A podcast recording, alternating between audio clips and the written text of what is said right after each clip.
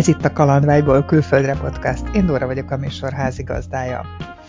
Mihez kezdenél, ha a lakókocsid lerobbanna az alaszkai vadonban, és tudnád, hogy lakott terület csak 100 kilométerrel arrébb van, és autók sem nagyon járnak arra. Mindezt úgy, hogy veled van feleséged és három kisgyermeked. Attiláik egy éves észak-amerikai körúton vannak, adódnak ilyen váratlan helyzetek. Kanadából indultak, bejárták Alaszkát, és most tartanak délre, hogy melegebb helyen teleljenek. Az ő történetük következik. Ha tetszett az adás, nyomj egy lájkot, és hogy ne maradj le a következő részekről, iratkozz fel a csatornámra.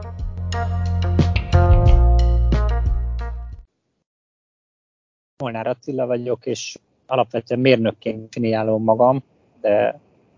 szinte alig dolgoztam mérnökként életemben. Három gyerekes családapa vagyok, és a feleségemmel elhatároztunk egy nagy kalandot már ezelőtt négy-öt évvel, de aztán közbe jött egy-két dolog, közbe jött a Covid, amit ugye mindenki megszenvedett, emiatt nem lehetett utazni, és amikor úgy alakult már végre a, a helyzet, hogy elindulhattunk, akkor nekivágtunk, és most Észak-Amerikában barangolunk, egy évet szánunk erre az utazásra, és elsősorban északi irányba indultunk Kanadából, kezdtük az utat, és végig mentünk keresztben Kanadán, aztán elmentünk Alaszkába, és most már dél felé tartunk. Éppen most az USA déli részén járunk Las Vegasban, állomásozunk most egy pár napot. Milyen útvonalat terveztek az egy év alatt bejárni? Hát nagyjából a, az útnak a nagyobbik részén talán már mostanra túl vagyunk. Elsősorban Kanadába indultunk, az volt a fő vonzerő. Mind a kettőnknek valahogy régóta vonzó célpont volt Kanada, sok jót hallottunk meg kíváncsiak voltunk. Elsősorban azért, mert nagyon más, mint Európa, így főleg a természeti részeire gondolok, tehát sokkal nagyobb a, a táj, és sokkal ritkábban lakott, szóval inkább természetközelibb, és ez, ez vonzott minket elsősorban. És aztán megyünk még egy picit délebbre, most így az időjárást követjük a, a melegebb országok felé, úgyhogy Mexikóban fogunk áttelelni, ha ha minden úgy alakul, ahogy terveztük. Volt egy-két nem várt kanyar és tervezetlen változás, tehát ez az egyik legnagyobb tapasztalata ennek az utazásnak, ami, ami adott, hogy mindig változik valami, és mindig máshogy van, mint ahogy tervezzük, de épp ez az még talán a legjobb benne. Hogy kell neki indulni egy ilyen útnak? Mennyi időt töltöttetek a tervezéssel? Az elméleti tervezés ilyen nagyon pici intenzitással az sokáig tartott, de maga az előkészületek az egy pár hónap volt, amikor már konkrétan magát az utazást intéztem. Hát ugye három gyerek mellett a feleségem elsősorban velük foglalkozott többet, és én pedig a, a praktikus részeit az utazásnak terveztem, úgyhogy tehát ugye itt elsősorban a feltételeket kellett megteremteni, mi vettünk egy lakókocsit és egy autót, és azzal megyünk, és az, hogy a következő egy-két hétben mi történik, azt csak mindig nagyon lazán tervezzük meg. Esti beszélgetéseken megbeszéljük, hogy merre fogunk kanyarodni, és utána a, tudjuk már nagyjából, hogy mennyit tudunk egy nap kényelmesen utazni, az az elején kiderült, és akkor úgy foglalunk mindig egy-két napra előre szállásokat, illetve nem is kell mindig foglalni most már a nyári időszaknak, ahogy vége van, itt is könnyebb a kempingekben, ugye szeptember óta már, amióta az iskola elkezdődött, így be lehet esni egy-egy kempingbe este 5-6 óra felé, és általában van hely. Illetve hát a, a másik megállási módunk az pedig egy ilyen webes rendszerhez kapcsolódik, a, ahova magánemberek, farmok, borozók, sörözők, és mindenféle golfpályák és sokféle egyéb létesítmény nyitja meg úgy a kapuit, hogy egy-egy éjszakát lehet ott maradni, ennek csak egy éves tagsági díja van, és aztán az egyes éjszakákért nem kell fizetni külön, és így ezeket a helyszíneket váltogatjuk kempingekkel. Itt ugye egy napot lehet csak maradni, és általában nincsen semmilyen közmű, tehát se áram, se víz, se csatorna. A kempingekben meg ugye ezt el lehet intézni, le lehet üríteni a lakókocsinak a tartályait, és fel lehet tölteni a tiszta víztartályt, és akkor ebben próbálunk mindig egy-egy nevezetességhez menni és főleg a nemzeti parkokat és a, a, a természeti szépségeket keressük. Mekkorák a gyerekek? Hány évesek? 8 és 6 a két nagyobb, és egy egyéves pici van a harmadik ajándékként az élettől, úgyhogy viszonylag még, még az a korosztály, amiben ez az egész utazás elég jól elképzelhető. Próbáltuk ezt így nekik is egy élményét tenni, meg az is fontos, hogy ők is minél többet lássanak a világból, meg, megtanuljanak más kultúrákat, és rengeteget fejlődött a két nagyobb például az angol nyelvben, ők már beszélgetnek itt a kempingben más gyerekekkel, meg felnőttekkel. Valamennyit tudtak angolul, egy pár, pár alap dolgot megtanultak, a, a, az oviukban volt angol anyanyelvi tanár is, és alapjaik voltak, de hát egy pár szót tudtak, tehát folyamatosan nem tudtak még beszélni, vagy ők nem tudtak kifejezni magukat és, és most már nagyon szép kerek mondatokban beszélgetnek itt az, azokról az alapdolgokról, amiket már elkezdtek használni, hogy honnan jöttünk, merre tartunk, mit csinálunk, milyen autónk van, milyen lakókocsink, tehát így az alap, alapinfókat szépen el tudják mondani, és elég sokat játszanak más gyerekekkel itt a megállóknál. A nagyobbik már ugye iskolás, ha jól gondolom, ő magántanuló? Oldjátok ezt meg? Igen, van egy ilyen egyéni munkarendes lehetőség, amit megkértünk neki, és, és így egyéni úton tanul, úgyhogy elhoztuk neki a, az adott, most ő másodikos lenne az otthoni rendszerben, elhoztuk a tankönyveit, és abban szépen haladunk. Hát nem, nem túl sokat egyébként, tehát ilyen napi fél óra, egy óra maximum, amit ő gyakorlással tölt, és egy-egy nap kimarad néha, amikor hosszabb utazások vannak, de úgy tűnik, hogy nem igazán marad le a, a, azokban a dolgokban, amik a tankönyvben vannak. Hát nyilván egy csomó más dologban meg nagyon sok mindent megtanult, ami, ami szerintem messze több, mint a, amit otthon megtanult volna, tehát a, a mindennapi életben előforduló helyzetek, meg a, a, az, hogy itt egy csomó minden másként működik, mint otthon, ahogy megszoktuk, ez mindig hoz egy csomó újdonságot, amiről tudunk beszélgetni, és hát a természeti dolgokról pedig környezetismeretből szerintem most valahol egy hatodikos, hetedikes gyerek szintjén van amiatt, hogy rengeteg dologgal találkoztunk, apályt és dalgályt láttunk élőben a bokánknál, láttunk hatalmas vízeséseket, mamutfenyőket, egy csomó olyan dolgot, amit én gyerekként tankönyvből olvasva tanultam meg, és iszonyúan érdekelt, és nagyon csodáltam és most meg itt állunk előttük, és megfogjuk, meg megnézzük, és, és ez meg rengeteg olyan pluszposz szerintem, ami egy iskolai keretben nem biztos, hogy megtanulna. Te dolgozol emellett? Tehát te, te csinálod a munkádat, vagy most szabadságon vagy? Hogy van ez? Kivettünk egy év szabadságot, vagy szóval nem, nincsen most semmi olyan konkrét feladatom. Egy, egy egyetemi képzésen vagyok utolsó fél éves még, amit csinálok, éppen túl vagyok a vizsgákon, és egy szakdolgozatot írok. Ez a, az Óbudai Egyetemnek egy érdekes képzése. Veterán gépjármű restaurátor lesz a diplomámra írva, hogyha ennek vége lesz. És a szakdolgozatomat pedig a hajó felújításhoz szükséges szerszámokból és műhely kialakításából írom, úgyhogy ez köt le még valamennyi időt, de így ezen kívül azért ez egy eléggé egész napos elfoglaltsága maga az utazás, meg a gyerekekkel való lét, úgyhogy, úgyhogy nem is nagyon férne bele szerintem emellett egy, egy teljes állású munka.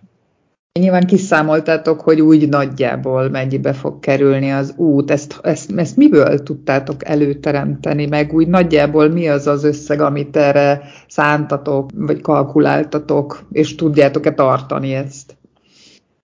Egy, egyrészt ugye régebben kezdtük a tervezgetést, tehát nagyon sok minden változott azóta a Covid miatt is, meg az infláció miatt is, ami most a világban mindenhol jelen van. Amikor mi elkezdtük a tervezgetést, akkor például a, az üzemanyag ára itt Amerikában körülbelül az egyharmada volt annak, mint most, és ezzel sok mindennel csak itt szembesültünk igazából, tehát nagyon sok váratlan kiadás volt, és sokkal magasabbak a költségek, mint amivel mi két-három éve terveztünk nagyjából az otthoni megélhetésünknek a dupláját költjük folyamatosan, tehát hogy jóval drágább az élet, meg igazából azon múlik sok minden, hogy mennyit megyünk, hiszen a, a távolság az fogyasztja a benzint, meg a, koptatja az autót, meg a lakókocsit, és azzal is folyton kellett valamit szerelni, ami ilyen váratlan kiadás volt, úgyhogy körülbelül az otthoni életünknek a duplájával lehet itt számolni. És hát most a, a mexikói rész lesz valószínűleg valamivel kedvezőbb, meg olcsóbb, ott azért sokkal olcsóbbak a, a, napi megélhetési költségek, meg ott azt tervezzük, hogy hosszabb ideig egy helyben fogunk maradni, tehát akár két-három hónapra egy, egy kempingben állunk, aminél akkor már csak az étkezésre kell költeni, az meg körülbelül az otthoni kiadásainkkal lesz azonos szinten.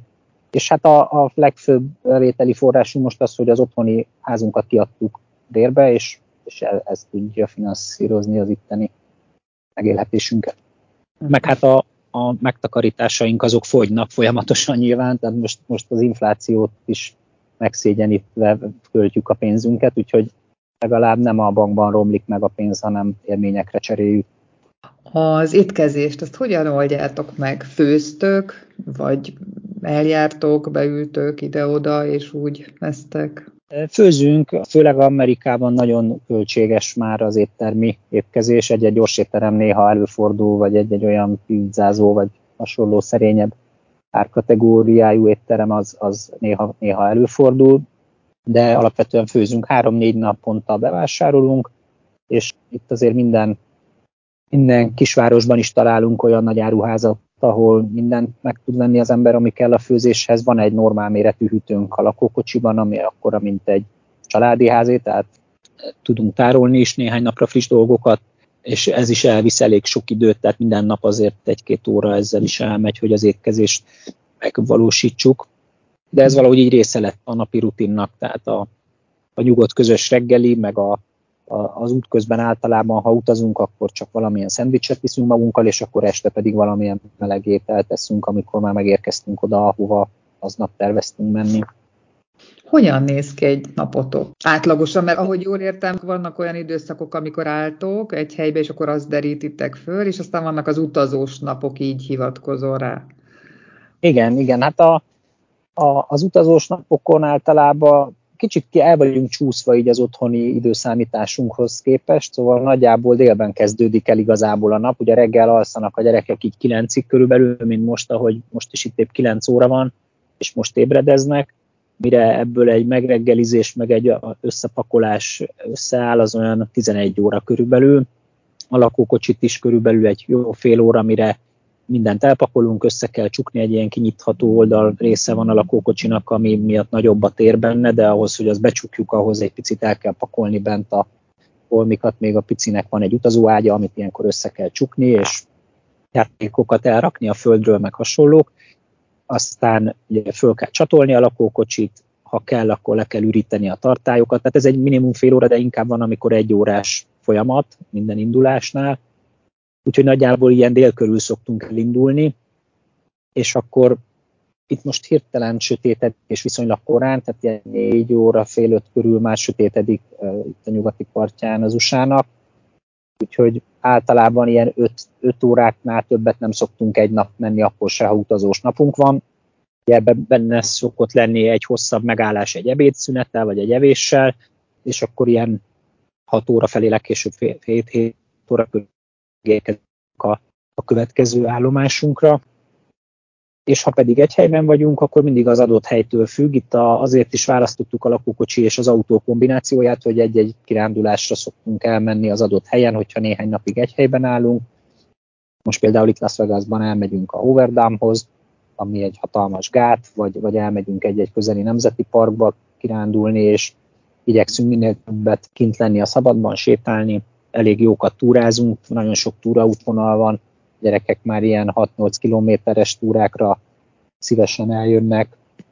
Hegyet másztunk több helyen, ahol olyan környéken voltunk, hogy hegyekben jártunk. Úgyhogy igyekszünk így egy-egy ilyen szabadtéri napot beiktatni, és akkor utána megyünk két-három nap állás után tovább általában, de hát például az alaszkai szakaszon olyan nagy távolságokat kellett megtenni, hogy hogy ott két hétig folyamatosan minden nap több száz kilométert mentünk, tehát ott a fél nap az utazással telt, a másik fél nap pedig az adott helyen megálló keresésével, aztán a felállításával a lakókocsinak, és utána ott az adott környéken, tehát sokszor autóparkolóban álltunk meg, vagy, vagy egyszerűen az út szélén egy tópartján nagyon sok olyan megállóhely van Alaszkában, ahol nincsen senki, tehát tényleg egész éjszaka nem ment el egy autó se utána, hogy mi megálltunk, és látszott a vadállatok nyoma, meg medvék, meg farkasok hangját lehetett hallani a távolból, úgyhogy nagyon vadregényes és nagyon szép helyeken jártunk, de, de olyankor kicsit több volt az utazás, mert ott óriási távolságokat tettünk meg. Csak te vezetsz? E, igen, a vontatáshoz külön jogsi is kellett, ez egy elég nagy méretű lakókocsi, úgyhogy azt végül csak én csináltam meg Magyarországon azt a jogsit, és, és így én szoktam vezetni, de igazából szeretek is vezetni, meg nem is fáraszt annyira, mennyire, tehát hogy így része a mindennapoknak, és nem, nem megyünk napi 10-12 órákat, hanem csak 5-6 órát egy, egy nap, úgyhogy ez bőven kezelhető. Hogy bírják a gyerekek, mondjuk a kis egy éves, hát ő még kis baba, hogyan bírja azt, hogy órákig zögykölődik az autóba, amikor olyan időszak van, hogy hosszút mentek? Szerencsére olyankor szokott aludni többnyire, tehát ő, őt általában elringatja az autó, és mi is sokat gondolkoztunk ezen, hogy jó lesz ez neki, de nagyon sokat tud négy kézláb mászni, most tanult meg járni, most már elkezdett sétálni, úgyhogy most már járkálunk vele a kempingben kézen fogva. Hát néha-néha van olyan, hogy amikor egy megálló után újra visszaülünk még egy-két órára, amit ő ugye nem tud, hogy mennyi idő van hátra még, hogy 10 percet megyünk még csak a városban, vagy még két órát fogott ülni, akkor azért van, hogy, hogy egy kicsit sír vagy tiltakozik egy pár percet, de, de igyekszünk úgy szervezni a napokat, hogy ilyen minimum másfél óránként mindig megállunk, és akkor ő is ki tud szállni az ülésből, és akkor rögtön mozoghat, meg eszik, és többnyire alszik egyébként útközben, tehát elég sokszor van az, hogy az indulás után pár perccel elalszik, és akkor egy, egy másfél órák alszik, az alatt akkor haladunk, és amikor fölébred, akkor meg megállunk utána valahol. Úgyhogy meglepően jó bírja. Mi is azt hittük, hogy ez a része nehezebb lesz, de, de nincsen ebből gond. Mi a legnagyobb nehézség egy ilyen út során, ami úgy minden, minden nap fölmerül, és azt le kell küzdeni? Van-e ilyen egyáltalán? Nehéz a jó dolgokból is, meg a rossz dolgokból is nehéz egyet mondani inkább egy ilyen hullámvasút időnként azért nehéz, mert mindig újra el kell tervezni, hogy akkor a következő pár napban mi legyen, és, és hogyan haladjunk. Elég sok technikai nehézség volt az, az út elején még, meg itt közben voltak váratlan lerobbanások. Alaszkában három napot álltunk egy olyan helyen, ami 150 kilométerre volt a következő lakott településtől, és az, az azért úgy először egy kicsit ijesztő helyzet volt, de, de aztán nagyon szerencsésen megoldódott. Szóval nagyon sok ilyen, ilyen technikai vacakolás volt, ami nehézség. Az anyagiak is okoznak fejtörést, amiatt, hogy azért sokkal magasabbak a költségek, mint amit először gondoltunk, tehát ez a része is egy, egy stresszforrás, de ezek inkább ilyen múló fejfájások, tehát így jönnek, jönnek rosszabb hangulatok, és aztán annyira hálásak vagyunk azért, hogy, hogy így egyáltalán az elmúlt pár hónap így telt, ahogy, ahogy élhettünk, meg ahogy így együtt van az egész család, és gyönyörű helyeken utazunk, és jól érezzük magunkat, hogy, hogy ez, ez így felül szokta írni a, a nehezebb pillanatokat, és, és inkább a, a, a sok pozitívum az, ami, ami megmarad, vagy ami, amit így megélünk. Azt már látjátok, így közben tart az út, hogy mi az a legfontosabb, amit ad nektek? Ez az egyéves utazás? Hát a, a rugalmasságunkat mindenképpen fejleszti, tehát az, hogy nagyon sok váratlan helyzettel kell tényleg 5 percenként megbirkózni, ami, amiből azt tanultuk eddig már meg, hogy, hogy minél kevésbé függjünk a körülményektől. Tehát az, hogy, hogy hogyan érezzük magunkat, vagy milyen a hangulat, hogyan viszonyulunk egymáshoz, vagy így a helyzetekhez, az inkább belülről fakadjon, és ne abból jöjjön, hogy most éppen hideg van kint, vagy esik az eső, vagy nem úgy alakul a, a mai nap, ahogy terveztük. Szóval ez a része mindenképpen változott. A másik dolog meg az, hogy kulturálisan nagyon, nagyon más, és én is egy eléggé szorongó típus vagyok, meg a feleségem is sokat izgultunk otthon sok mindenen, amin talán nem kellene annyit izgulni, és, és itt meg azt látjuk, hogy valahogy körülöttünk az emberek sokkal kevésbé feszültek, Nyilván itt főleg nagyon sok nyugdíjassal találkozunk, meg olyan emberrel, aki hozzánk hasonlóan utazik, akik így kevésbé vannak stresszben, vagy kevésbé nyomasztja őket a világ, hanem próbálják élvezni az életüket, és, és így ez egy nagy tanulság volt nekünk is, hogy most mi nagyon szerencsésnek gondoljuk magunkat, meg nagyon hálásak vagyunk azért, hogy, hogy belevágtunk ebbe az egészbe, és hogy megadatott, hogy utazzunk, és élvezzünk minél jobban azokat a pillanatokat, amik előfordulnak, és, és igyekszünk örülni ennek minél többször, meg hálát adni az eredményekért, vagy így a jó dolgokért, és azt látjuk, hogy körülöttünk az emberek is sokkal kevésbé idegesek, tehát nincs az a türelmetlen, pörgős, nyomulós környezet, ami azért sokszor frusztrál Budapesten, mondjuk a forgalomban, a közlekedésben, vagy akár egy boltban. Mikor értek haza, meddig tart az út? Júniusban indultunk, tehát most a, a telet még Mexikóban fogjuk eltölteni, és aztán majd tavasszal tervezzük meg a következő három hónapot, úgyhogy majd valamikor nyáron tervezünk egy hazautazást, és aztán meglátjuk, hogy hogyan tovább, mert annyira sok hatás ért itt minket, meg annyira érdekes dolgokon mentünk keresztül, hogy nagyon nehéz lesz most hazautazni igazából. Azt, azt az egyet szűrtük eddig le, hogy, hogy egyrészt ez az életmód is nagyon tetszik, ahogy, ahogy utazunk. Nyilván ez anyagilag most így nem fenntartható hosszú távon, úgyhogy valamit ki kell találjunk azért, hogy ez minél többet lehessen ugyanígy majd a jövőben is, meg a gyerekeknek is. Kérdés, hogy ez, ez a jó folyamatos életmódnak, vagy azért, azért most már valami kis egy helyben állás biztosan nekik is jó lenne. Úgyhogy, úgyhogy ezen még gondolkozunk tavasszal, hogy, hogy hogyan tovább, és, és mi legyen a következő pár év, de ezt nyárig fogjuk eldönteni. Épp ez merült fel bennem is, miközben hallgattalak, hogy annyi hatás ér itt titeket, annyi impulzus, meg benyomás, hogy egyáltalán lehetséges-e ugyanott folytatni, hogyha hazatértek, mint ahol abba hagytátok, mielőtt elindultatok, vagy pedig ez egy olyan életforma lesz, amit nem, nem lehet abba hagyni, vagy valahogy máshogy tovább csinálni. Igen, bennünk is felmerült ugyanez a kérdés, mert, mert nagyon, nagyon elvarázsolt itt minden minket, és nagyon élvezzük ezt a fajta lazább életmódot, de hát meglátjuk, lottózunk szorgalmasan, úgyhogy hát ha megoldódnak az anyagi dolgok is. Honvágy az előjön egy ilyen úton? Hát őszinte leszek, eddig egyedül a család, tágabb család hiányzik, de, de, de úgy egyébként nem szokott előfordulni az, hogy nagyon hiányozna. Az élő zene is olyan, ami nagy kedvencünk, és ez sok magyar zenekart, meg énekes szeretünk nagyon, ez, ez hiányzik, de hát ezt ma már úgy oldjuk meg, hogy, hogy magyar zene szól az autóban, amíg utazunk, szóval azért betárasztunk a telefonokra letöltött zenékkel a különböző streaming szolgáltatókról, úgyhogy megy, megy a hazai zene az autóban, ez, ez pótolja valamennyire, nyilván nem egy élő koncert hangulata, de, de azért ez a kapocs ez megmaradt. És hát a családdal időnként beszélünk, nyilván sokkal jobb lenne személyesen találkozni, de ez a része az, ami hiányzik, és, és sok minden más meg igazából nem, hanem még talán most egy picit ilyen jobb érzés is távolabb lenni, és, és on, úgy, úgy figyelni. Leszoktunk a magyar weboldalak olvasásáról már, szóval úgy azzal nem borzoljuk a saját idegeinket, vagy hogy azzal így nem tájékozódunk jelenleg minden nap. Nem is nagyon van egyébként rá idő, tehát nem olvasunk helyette más híreket se nagyon, hanem inkább itt a, mindig az adott környéket fedezzük fel, vagy a, annak nézünk utána, hogy ott mit lehet látni, vagy megnézni, vagy kipróbálni úgyhogy, úgyhogy nem annyira hiányzik.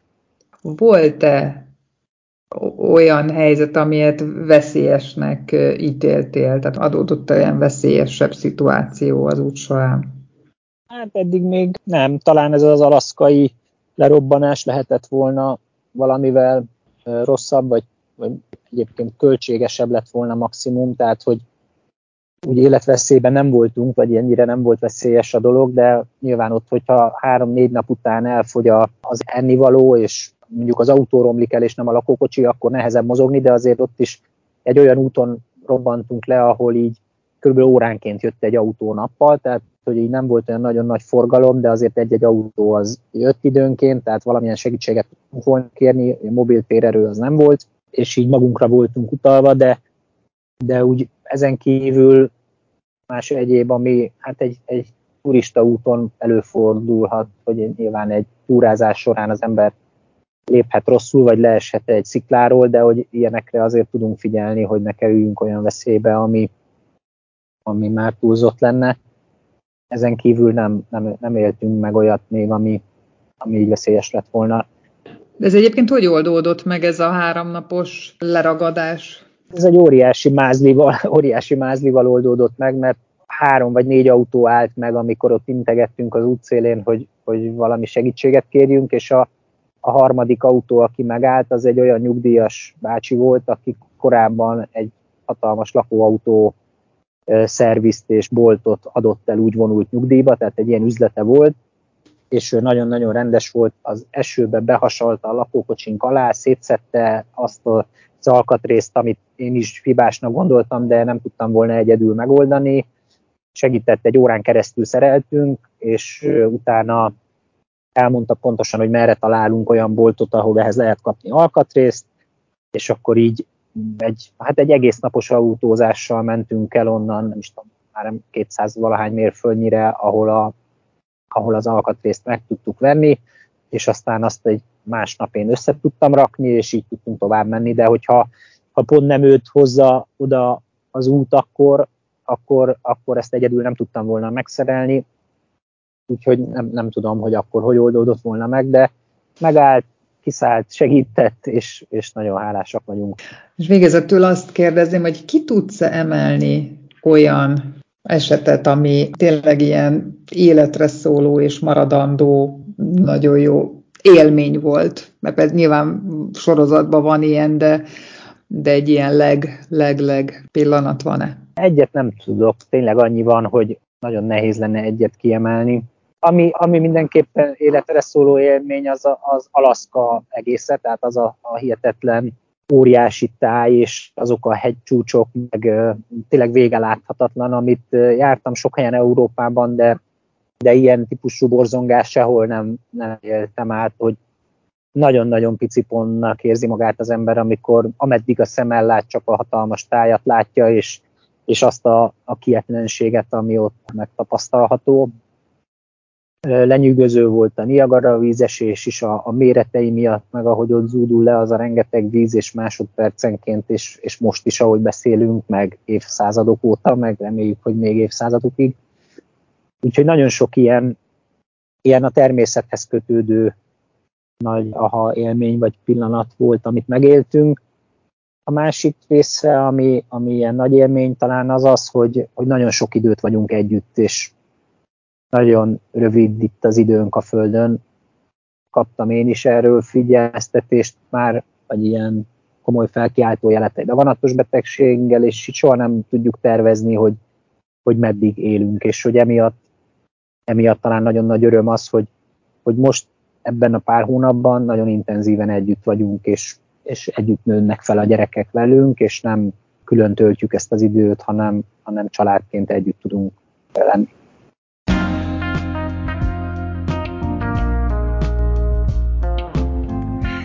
Remélem, hogy tetszett az adás. Ha nem szeretnél lemaradni a következő epizódokról, érdemes feliratkozni a csatornára. Találkozunk a következő részben jövő szerdán.